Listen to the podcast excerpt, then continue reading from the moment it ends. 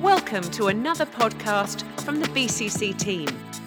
Our aim is to bring you a message that will help you live a better, more God centered life.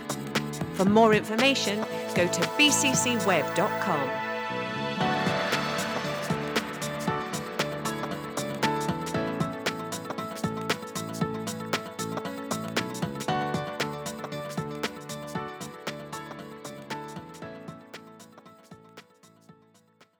Right, well, we're in, uh, I think it's week six of Daring to Grow, unlocking uh, 2 Corinthians, uh, reflecting God's glory boldly. I suppose there should be a comma after glory. But anyway, reflecting, that's our themes. Uh, this, we're in the series, uh, Daring to Grow, and we're deliberately unpacking a difficult book in the Bible.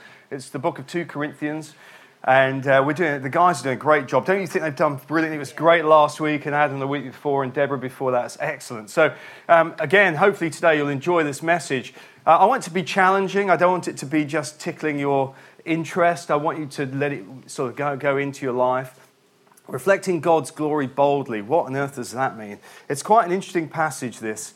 Um, there's an old, well, a quote, I don't know who made this quote, but you've probably seen something similar to this. Second best is the worst enemy of the best. Have you ever heard something like that before? Second best. There's nothing worse than working so hard, so hard, and just missing.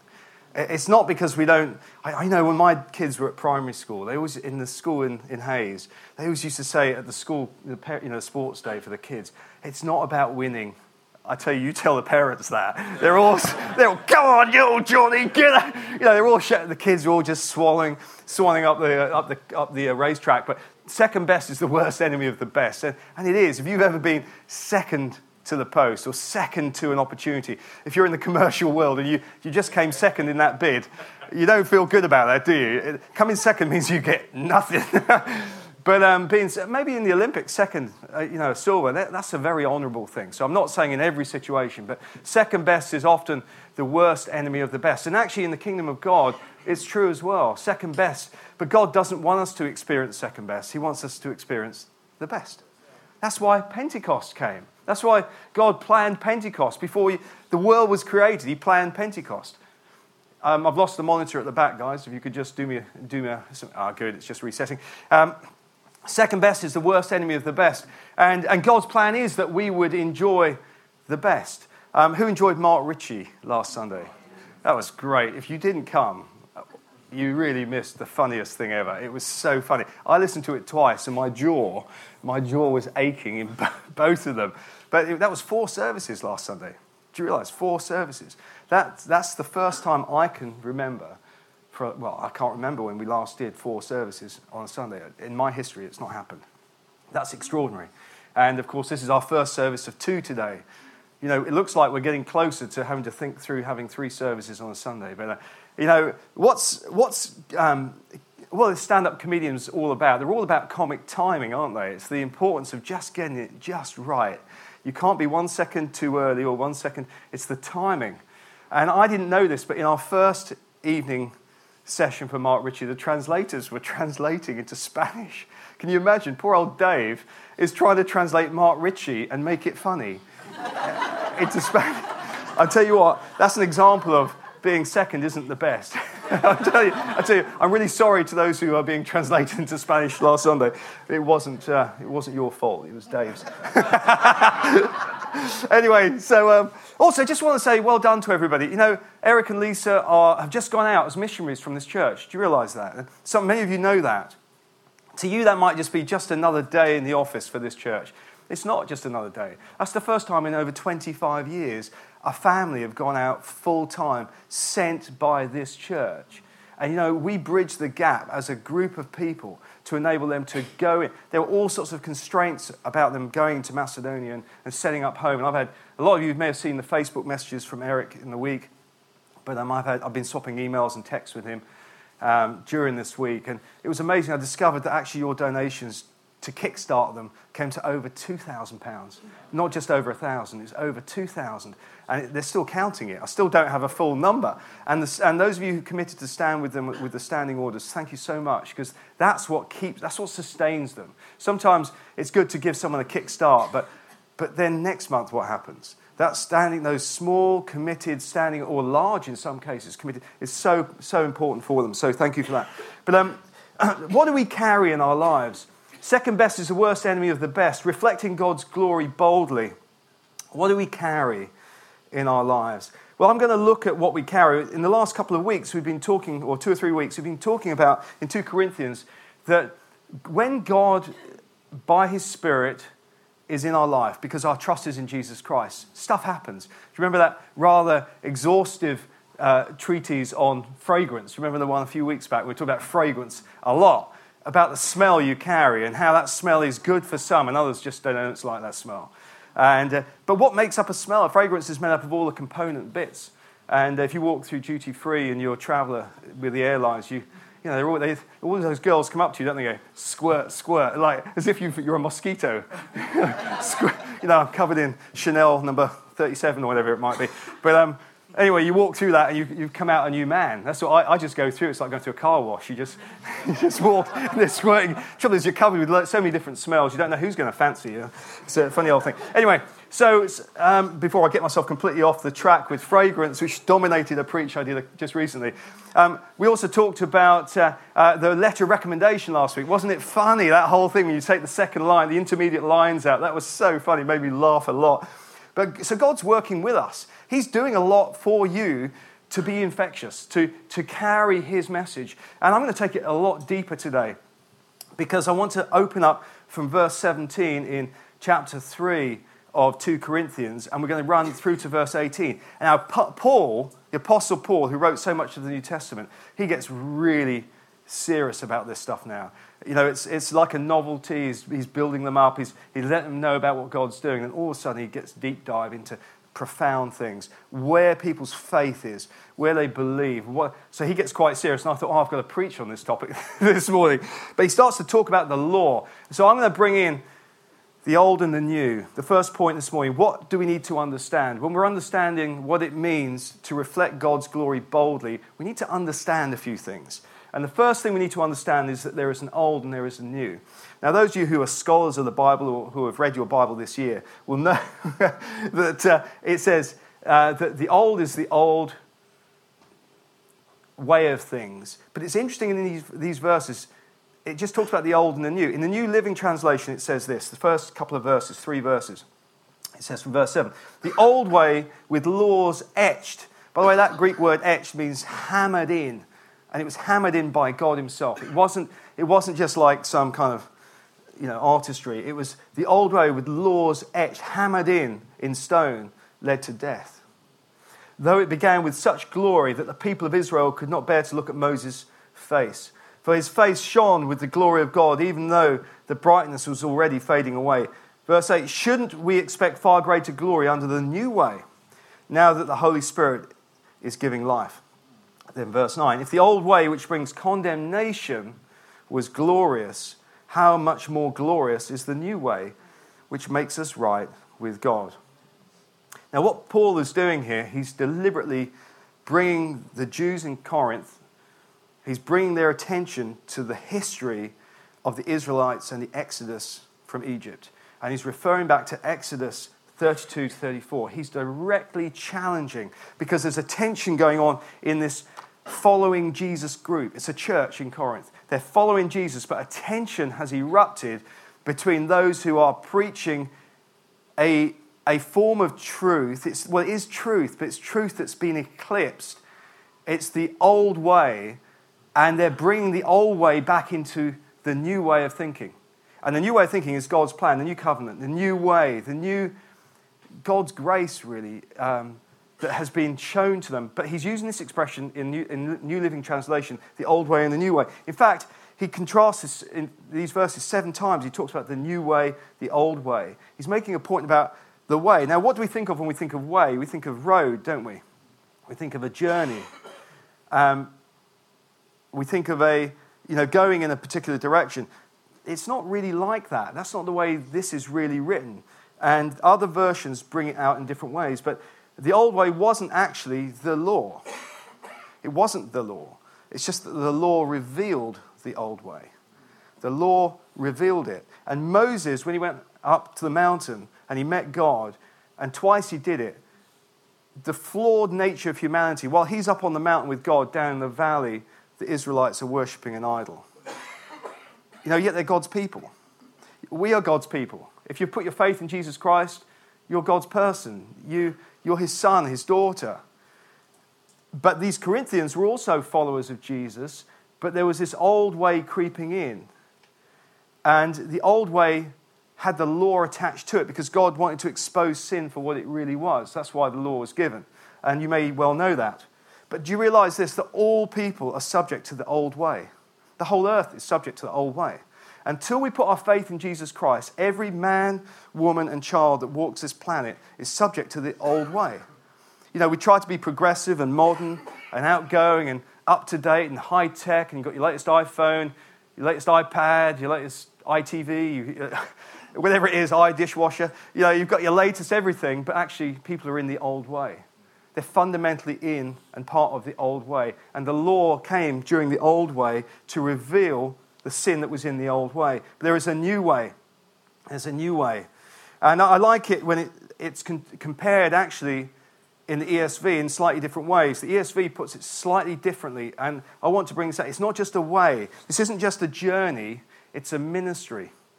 The word in Greek that's used to describe way actually is used to describe the word ministry as well. A ministry. So, like what I'm doing right now, I'm ministering. The old way is ministering to people. It is. It's making sin attractive to people. The old way is active. It's not passive. It's not just a journey. It's just not just an option. It's something that is ministering into people's lives. The old way is a ministry, if you like. In fact, Paul calls it the ministry of death. Do you get that? The old way that people around us are walking in isn't just a journey, it's not just this passive optional thing. It's a ministry of death that's going on, carved in letters of stone, and it's revealed with those tablets of stone, which is where the law was written. And he contrasts that with um, the ministry of the Spirit. Now, it's Pentecost Sunday in our calendar, and we are celebrating God's incredible gift to us of His Spirit. But he's comparing, Paul, the ministry of death with the ministry of spirit the ministry of death that is going on in this world, under, the old way basically just reveals that. He then goes on to talk about the ministry of condemnation compared to the ministry of righteousness. Condemnation. That word condemnation is only used twice in the New Testament the way it's written in this text. It's really, really profoundly important. That condemnation means that you have been judged and condemned. You've been condemned. Condemnation, you've been condemned. You, you've been, uh, you've been sentenced, you've been found guilty and sentenced. That's what that word. So there's a ministry of death and condemnation. That ministry of condemnation is a judgment of people and a sentencing of people. A sentencing of people. But look at the contrast. The ministry of righteousness is the complete and absolute opposite. It's a declaring someone innocent. It's declaring somebody innocent it means that you have been acquitted. See the power of those, these words. These aren't just, just you know, casual Sunday morning message. There's a ministry of condemnation that finds people guilty and sentences them, but there's a ministry of righteousness that declares people innocent and they're acquitted. So if you have put your faith in Jesus Christ this morning, the judgment that sits before you eternally, you have been found innocent and you have been acquitted. You carry that. You, are, you own that. And that's why Paul was getting so deep on this.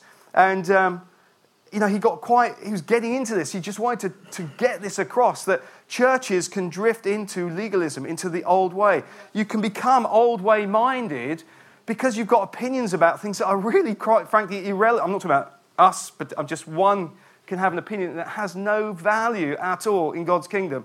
And yet we bring it into church life. The old, old way thinking will condemn you.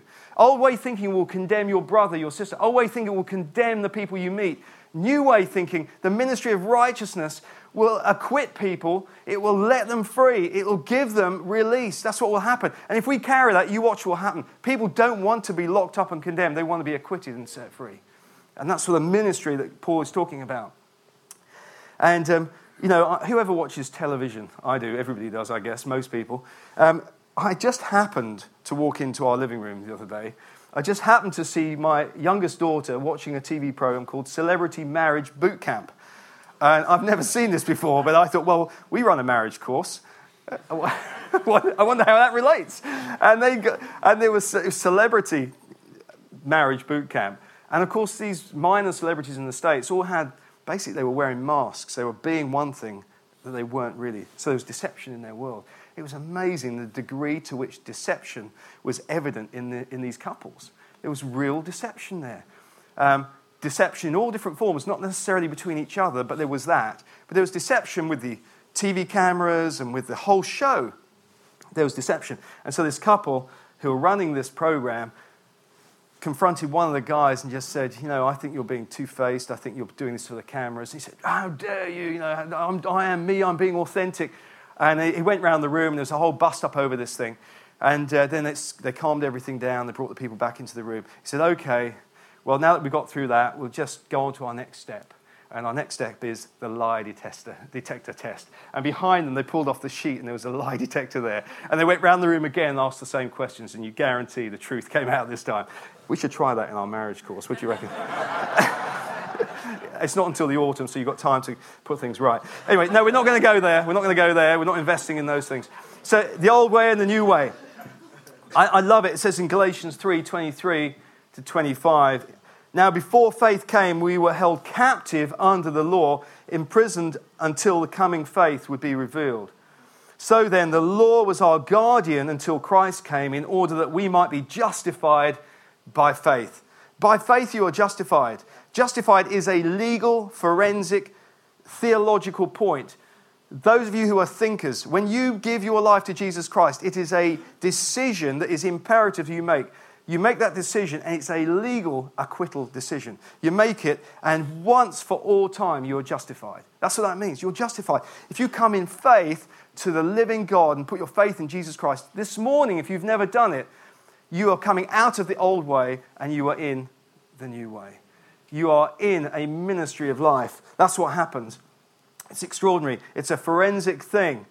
The law was your guardian until Christ came in order that we might be justified by faith. But now that faith has come, we are no longer under a guardian. We are free from all that stuff. We, we don't ignore it. Now, it's interesting. When Liz and I were out in Jordan recently, and, you know, again, you guys so generous gave us £2,400 to take as a gift to refugees, Syrian refugees out there we were busy all week, and at the very end of the week before we came home, we were able to go down towards the Dead Sea and just see a couple of the. I didn't realize the biblical sites there, but you know, if you read the Old Testament, you know that Moses died on Mount Nebo. Well, we went to Mount Nebo and we stood there and looked across to the land of Canaan, the promised land. And to, to have thought that Moses, he, he lived to the age of 120. You know, I'm wearing glasses this morning, but it says his eyesight was still good. And he was as strong as ever, it says in the Bible. And yet, on Mount Nebo, he died. Why? Because, because Moses, whose face shone in the presence of God, failed in his own journey. He struck the rock twice.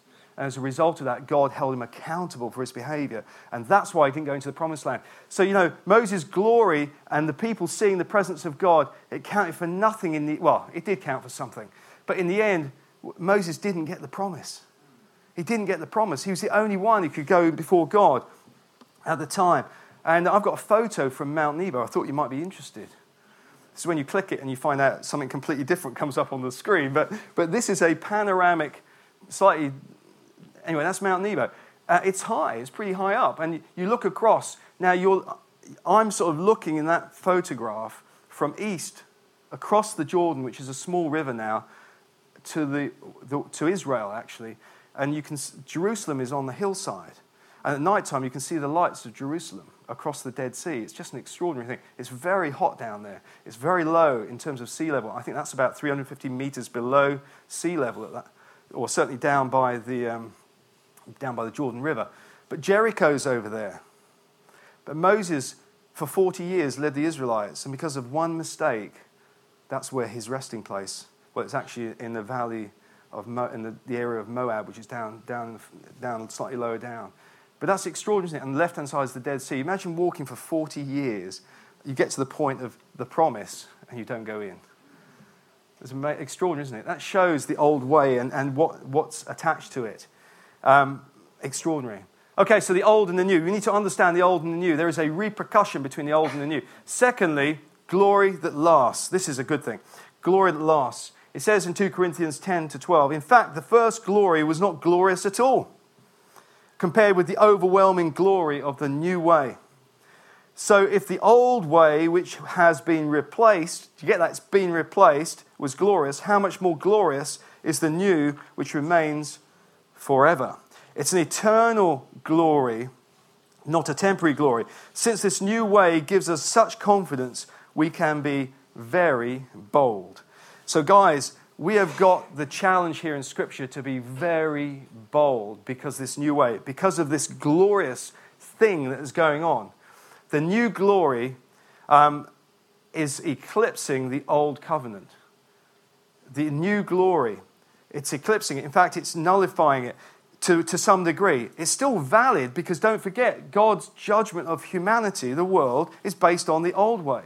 That's why it's imperative that we don't get slack and, la- and, lazy when it comes to reaching people. Our passion is to reach the lost in this church. Our passion is to carry the gospel. Our passion is to invite people to be involved in the church. Our passion, we'll do what we can, but our passion is not to just attend. Our passion is to bring the gospel to people. That's what our Great Commission is. All the world. Why have Eric and Lisa gone to Macedonia? Not for a lifelong holiday. It's not that good out there. The food isn't that fantastic. It's pizza, pizza, pizza, and chips. Um, but actually, we've, we've, our challenge is to reach the lost. Our challenge is to bring the good news to people. Our challenge, this, this new way gives us such confidence we can be very bold. That's our challenge. Our challenge is to take up the challenge of being bold. Let me just give you an illustration of this. In this picture, can you see where that little light is? Can you, can you see what's around the little light? Anybody? Has anyone got such good eyesight, like Moses, that you can see what's around the little light? Well, you can't, can you? You can just see the little light. Well, that's like the law. The law, the old way, revealed fact, but it wasn't complete. It wasn't. Com- it didn't reveal God's glory fully. Only Moses, his face shone, but then that shining disappeared. But actually, grace is like that. You see the contrast. The new way, the grace of God, this new way is massive. It illuminates everything. The old way is small, but it's totally eclipsed. It's not to say the light can't still be on, because the old way light is probably still shining. In fact, God refers back to that. That still exists. But the new way is massive, and it gives you glory that lasts. You get that? It's a glory that lasts. And the trouble is, if we in our mind go back to the old way and we start getting legalistic about things or start getting stroppy about stuff, I want my way. You know, God's way is about grace. God's way is about forgiveness. God's way is about restoration. God's way about, about discovering His kingdom and the illumination that comes from knowing His kingdom, the glory that lasts. It's a real glory that really does last. And God reveals Himself through it. The old one is replaced. I love it in 2 Corinthians uh, 3.13, the message puts this so straightforwardly. Unlike Moses, we have nothing to hide. Everything is out in the open with us. He wore a veil so the children of Israel wouldn't notice that the glory was fading away. So he went before God, and yet when he came, came away from God, the glory, and that's why he veiled himself. It's a weird kind of thing that he did, but it illustrates something. It illustrates something about the law that it's got a purpose, but it, the glory doesn't stay for very long when you're attaching yourself to the law. Um, on, in contrast, Paul's ministry was open and bold and sustained. And that's what we're called to be.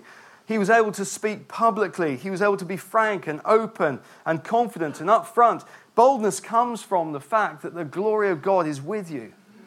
That's what it is. Sometimes you may feel the hassle of your week is just overwhelming. Let me tell you, the glory of God is with you. It's with you. The glory of God is with you in your life. The glory of God. He's chosen to bring His glory into your life. His Spirit is in us. His Spirit is in us. You know, um, Jesus was baptized. Again, I, I had to put all these things together in my mind when we were in Jordan, but He was baptized at Bethany beyond the Jordan. Do you remember that from the scriptures? He was actually baptized technically in what is modern day Jordan, just over the river. And we went down, Liz and I, to see where Jesus uh, was reputedly baptized. It is extraordinary. And over the ages, different groups have built churches, and, and you know, right through the ages have been historical monuments built around because it's been carried by word of mouth. That's where Jesus was baptized. And now, um, it's extraordinary. I'm not going to show you exactly the place, but now they've got these churches being built, and there's no congregations there. And this is just one of them. And this is right down in the Jordan Valley. It's very hot down there. This was 42 degrees when we were there. It gets even hotter, goes to 47. That's already over 110 or 107 when we were down there. But look at that. Inside that, that kind of religious relic is a fully kitted out Orthodox church down there with no congregation. And as you go down the Jordan, there's more and more of these being built. There's a brand new Russian Orthodox multi million pound building being built for nothing other than to establish a religious presence. And the kingdom of God is not about that. It's not about beautiful buildings, it's about the love of God, the power of God working through us. It's about Him doing stuff that will last in our lives. Third point believing in Christ believing in Christ. It's about building our testimony. But the people's minds were hardened. This is Paul talking to the Corinthians. And to this day, whenever the old covenant is being read, the same veil covers their minds, so they cannot understand the truth. And this veil cannot, uh, can be removed only by believing in Christ. Just clock the order of that. This veil can be removed only by believing in Christ. The veil doesn't go away until you start believing in Christ often I've heard people talk about, well, they, people can't believe because they're veiled. That isn't how it works. You believe in Christ and then the veil goes away. It's funny how you start to distort information if you become familiar with it. This veil can only be removed by believing in Christ. Yes, even today, when they read Moses' writings, their hearts are covered with that veil and they do not understand. But whenever someone turns to the Lord, the veil is taken away. Whenever anybody turns to the Lord, the veil is taken away. Whenever anybody, and what is that veil all about? The veil is hiding the fact that there isn't much glory in the law. It's hiding the, the fact that actually that glory is temporary. 1 Peter 1, verse 2. God the Father knew you and chose you long ago, and his Spirit has made you holy. Only through believing in Christ is the veil taken away. When you put your trust, that's why before you commit your life to Jesus Christ, to following Him, you don't have all the information. Stuff doesn't always make sense. You just know that you have to put your trust in Him. You know what happens as soon as you do? The veil goes away. The veil goes away. And you start, it starts to make sense. The knowledge that God's glory is fully relationship now, not in law. It's fully relational. It's interesting. You know, last Sunday, I mentioned already Mark Ritchie coming. It did make me laugh. We had guests from other churches here. Did you know that? There are a few leaders, which is unusual, from other churches. And down the front row, a few Anglicans. We had just had to be on our best behavior until Mark got up to speak. Um, Mark, uh, anyway, he had invited some Anglican friends. And, uh, and during the, the comical evening, the stand up show, um, Mark invited people to respond to the gospel. And we do that quite often in here. And he said, Put your hand up. Anybody and I was convinced it was the vicar, the local vicar, who put his hand up. I was amazed. And because um, this guy, amongst these three guys who were from the Anglican church, put their hands up. And I thought, the vicar has just given his life to Christ. So I, I emailed Mark and said, Isn't it extraordinary that the vicar responded to the gospel when you were here? And he said, Yeah, it's amazing. And then he found out later, actually, he was a friend of the vicar. So he got him off the hook. But um, I reckon that was just the vicar giving an excuse. But um, so a new testimony for that person has just begun. And when you respond to the gospel, a new testimony is being birthed in your life. But for each one of us, that testimony needs to continue. How do we build testimony? Like Jesus, we take every opportunity. We do it in our workplace, in our relationships with each other, in our careers, in our finances. Wherever there are people, wherever there are people, is a kingdom ministry opportunity. You bring the ministry of life to people. You give the, the ministry of restoration to people. Otherwise, they're, they're having another ministry going on in their world. You do realize that from what we've sh- shared this morning. There is a ministry of death going on in people's worlds. You are a minister of life with people because you carry this new covenant, this new gospel, this truth that doesn't hold people captive to the law. It's extraordinary. It's extraordinary you know, our values are, are, not there by accident, our daring values. And this series is based on those values determined devotion to God. And you know those values. You can check them out on our website or in previous preachers. But we put our trust in Jesus Christ first. When we do, we become ministers of this life giving gospel that is needed all around us. You know, I love um, Brother Yun's book, uh, The Heavenly Man. I read it many years ago. And uh, he went through great persecution in China. And he says it's not great men who change the world, but weak men in the hands of a great God. Now, you could argue with that comment and say, actually, there have been some great men. But the truth is this that there are many weak men and women in this world. But when God takes hold of weak men and women, because we are weak without God, it's a supernatural, it's, a, it's an eternal weak. Human beings are weak. In contrast to God's glory, human beings are very, very weak. Even the ones who are so arrogant and bold and, and think that they're so important, actually, they're not. It's not true. It's not great men who change the world, but weak men in the hands of a great God. And we need to get that into our hearts. And so, Pentecost Sunday, final point spirit of freedom. Jesus said, And you will know the truth, and the truth will set you free. So often, as believers, we, we know the truth, but we get caught up in stuff. How free are we? You know, how free are we? The way of getting our perspective is to understand the greatness and the glory of God. And I love Rick Warren's comments. He says, Where God commands us, we're commanded to recognize God's glory, to honor God's glory, to declare God's glory, to praise God's glory, to reflect God's glory, to live for God's glory. These are incredible statements, aren't they? Purpose driven life, recognize God, recognize, honor, declare, praise, reflect, and live for God's glory. When we don't, when we don't do that, then we get unstuck. That's where we get unstuck. People get, I believe almost every problem in life happens because people take the glory away from God and bring everything focused on themselves. When we recognize God's glory, then God's greatness, a bit like the big light, the bright light, is so much more significant than the stuff we're going through. We recognize His glory. We honor His glory. How do we honor His glory? We honor His glory by, by doing what He says we should do. And it's not law now, it's His grace working in our lives. And we declare His glory. What, how? We just by sharing our faith. That builds our testimony. We praise God's glory in meetings and when we worship and when we are at home in our devotion. We, we praise the glory of God when we do the right thing in our workplace. Against all odds, we do the right thing. When we don't get pulled down by corruption and moral failure, but we stand strong, that's when we praise God's glory. And we reflect God's glory just by, by knowing Him and letting Him work in our lives. And that's what these texts are about. And we live for God's glory. And when we live for God's glory, His glory becomes the thing that is all around us, that bright light it's more than just a smell. It's more than just a letter of recommendation. It is now God's glory reflecting in the face of Jesus Christ in your life. He is building in us an incredible thing. It says in 2 Corinthians 3 17 and 18. I love these two verses. It's right at the end of this chapter. For the Lord is the Spirit, and wherever the Spirit of the Lord is, there is freedom. If you are feeling tied up in knots right now, if your mind is tying you up in knots, that is not coming from God. I'm telling you, where the Spirit of the Lord is, there is freedom. So you can take authority over the way you are thinking this morning. You can take authority over the way you are behaving this morning. In fact, you've got to. That's how you declare the glory of God by taking authority over the things that are messing around with your head, that are messing around with your life. And it's not just, not just words, but words are powerful. It's behaviors that follow the words. It's behaviors that follow the words.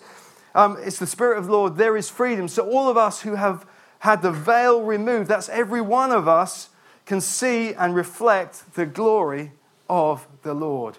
That's incredible. That incredible glory of the Lord. And the Lord, who is the Spirit, makes us more and more like Him as we are changed into His glorious image. Who wants to follow the old way? I don't.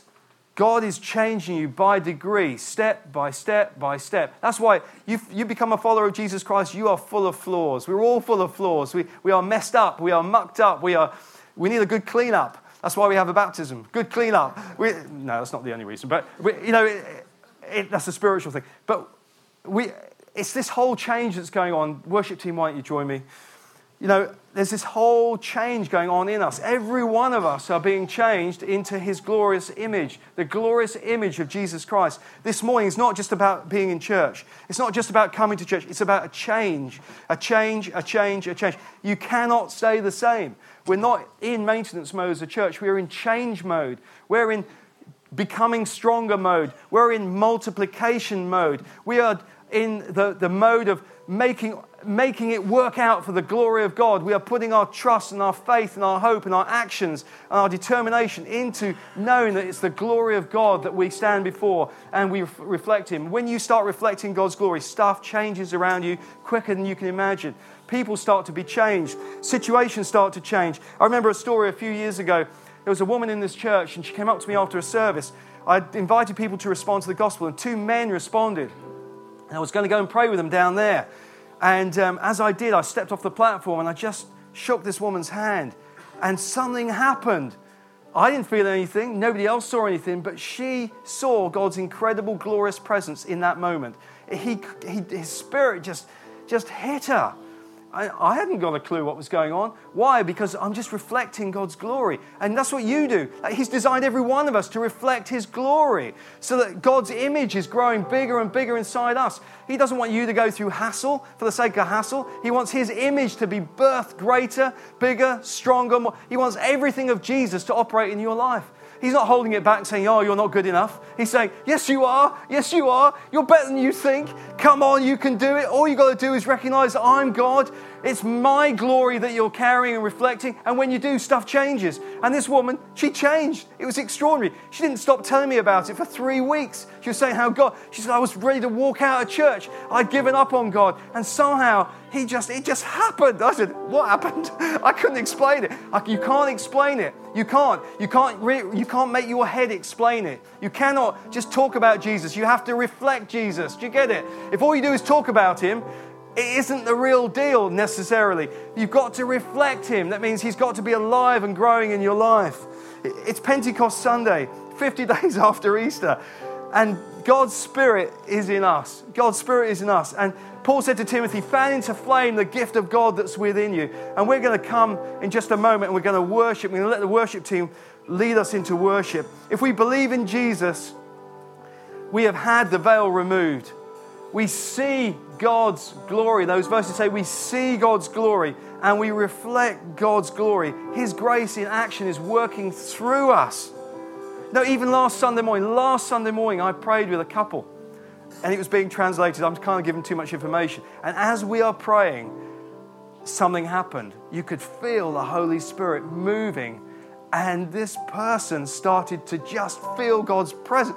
And they said to me, it's like something's going on on the inside. It's like, it's like uh, something is happening. Couldn't put it into words. It's the Spirit of God. You know, and as the guys were practicing this morning and we were doing the, the countdown, they were doing this new song. I sat there and I felt God's Spirit in here.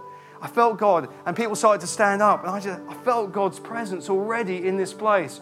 God's presence is here. He's wanting His glory to rest on you and to shine through you. So let's stand right now. Let's stand and let's sing and celebrate God's glory, and then I will take us through the service.